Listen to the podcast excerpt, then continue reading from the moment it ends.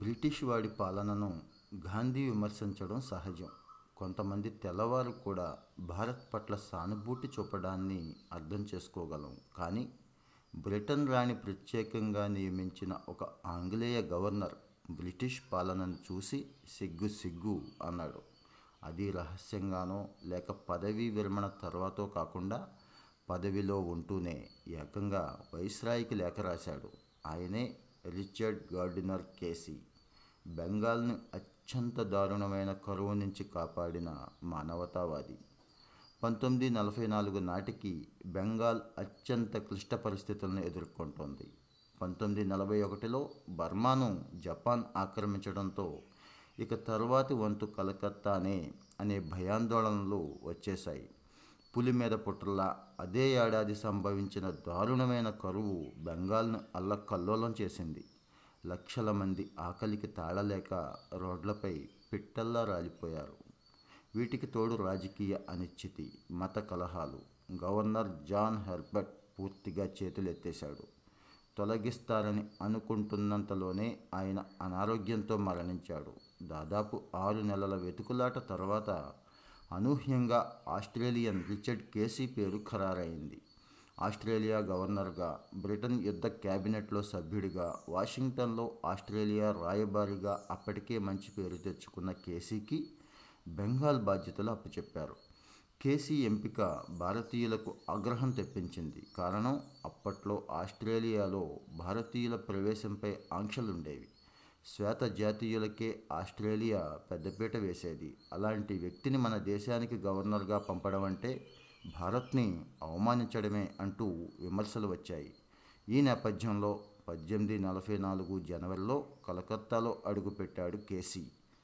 ఆంగ్లేయ సామ్రాజ్య ఆకాంక్షలు భారతీయుల విమర్శలు రెండింటినీ పక్కన పెట్టి బెంగాల్ ప్రజలపై కేసీ దృష్టి సారించాడు. గవర్నర్ బంగ్లాను వదిలి ప్రజల్లోకి వచ్చాడు. పొలాల నుంచి వీధుల దాకా తిరుగుతూ అధికారులకు సూచనలిస్తూ కరువు కరాళ నృత్యాన్ని ఆపడానికి తనవంతు ప్రయత్నం చేశాడు. పేదలుండే మురికివాడలను సందర్శించిన తొలి గవర్నర్ ఆయనే ప్రజల్లో ప్రభుత్వం పట్ల విశ్వాసం కల్పించడం ప్రాధాన్యంగా సహాయ కార్యక్రమాలను స్వయంగా పర్యవేక్షించాడు. ప్రజలు ఎన్నుకున్న ప్రభుత్వం నిస్సహాయంగా చూస్తుంటే దాన్ని రద్దు చేసి ప్రభుత్వాన్ని పూర్తిగా తన చేతుల్లోకి తీసుకొని నడిపించాడు. ఉపాధి అవకాశాలు కల్పించాడు. ప్రభుత్వ సొమ్ముతో పడవలు ఇచ్చి చేపలు పట్టేందుకు ప్రజలకు అవకాశం కల్పించాడు. అంతకుముందు యుద్ధం పేరుతో చేపలు పట్టడాన్ని బ్రిటిష్ ప్రభుత్వం నిషేధించింది. వాటన్నింటినీ కేసి ఎత్తేశాడు.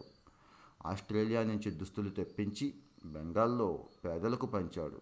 కరువుతో కష్టాల్లో ఉన్న బెంగాల్కు నిధులు విడుదల చేయాలంటూ వైస్రాయ్ వావెల్తో పోరాడాడు. నిధులు విడుదల చేయకుంటే తాను రాజీనామా చేస్తానంటూ బెదిరించాడు కూడా. క్రమంగా కేసీ తెల్లవాడు అనే భావన తొలగి ప్రజల మనిషిగా పేరు సంపాదించాడు. అధికార యంత్రాంగాన్ని సైతం ప్రజలకు సేవ చేసేలా ఒత్తిడి చేశాడు. భారత్లోని మా ప్రభుత్వ యంత్రాంగం పనితీరు దారుణంగా ఉంది. సమయానికి ప్రజల పనులు చేయకుండా సాగతీయటం వాయిదా వేయటం వారికి అలవాటుగా మారింది. ఏ మాత్రం తపన కానీ బాధ్యత కానీ లేదు. కొంతమంది అధికారులే ప్రభుత్వానికి వెన్నుపోటు పొడుస్తున్నారు అని కేసీ విమర్శించాడు. బ్రిటిష్ పాలనపై కూడా ఘాటుగా విమర్శలు చేశాడు. నేరుగా అప్పటి భారత వైస్రాయ్ వావెల్కే లేఖ రాశాడు. బెంగాల్ పరిపాలన ప్రజల దారుణ పరిస్థితి చూశాక నాకు సిగ్గేస్తోంది. కొన్నేళ్ళ కిందటి దాకా యావత్ భారతాన్ని బ్రిటిష్ సర్కారు ఇక్కడి నుంచే పరిపాలించింది. ఆ పాలనకు ప్రతిబింబమే ప్రస్తుత స్థితి. నూట యాభై ఏళ్ళ బ్రిటిష్ సామ్రాజ్య పరిపాలనలో చెప్పుకోదగ్గ అభివృద్ధి సాధించడం మాట అటుంచి ఆ దిశగా కనీసం అడుగులు పడలేదని చెప్పుకోవటానికి సిగ్గుపడాలి అని కేసీ నిర్మహమాటంగా కడిగి పారేశాడు. బ్రిటిష్ సామ్రాజ్యానికి ఎంతో ఆప్తుడనుకున్న కేసీ ఇలా విమర్శించడం ప్రభుత్వానికి మింగుడు పడలేదు. మానవత్వం ఉన్న అధికారి ఏం చేయగలడో అది చేసి చూపించాడు కేసీ. ప్రపంచ యుద్ధం పూర్తి కాగానే ఐదేళ్ళ పదవీ కాలం పూర్తి కాకుండానే ఆయన రాజీనామా చేసి వెళ్ళిపోయాడు.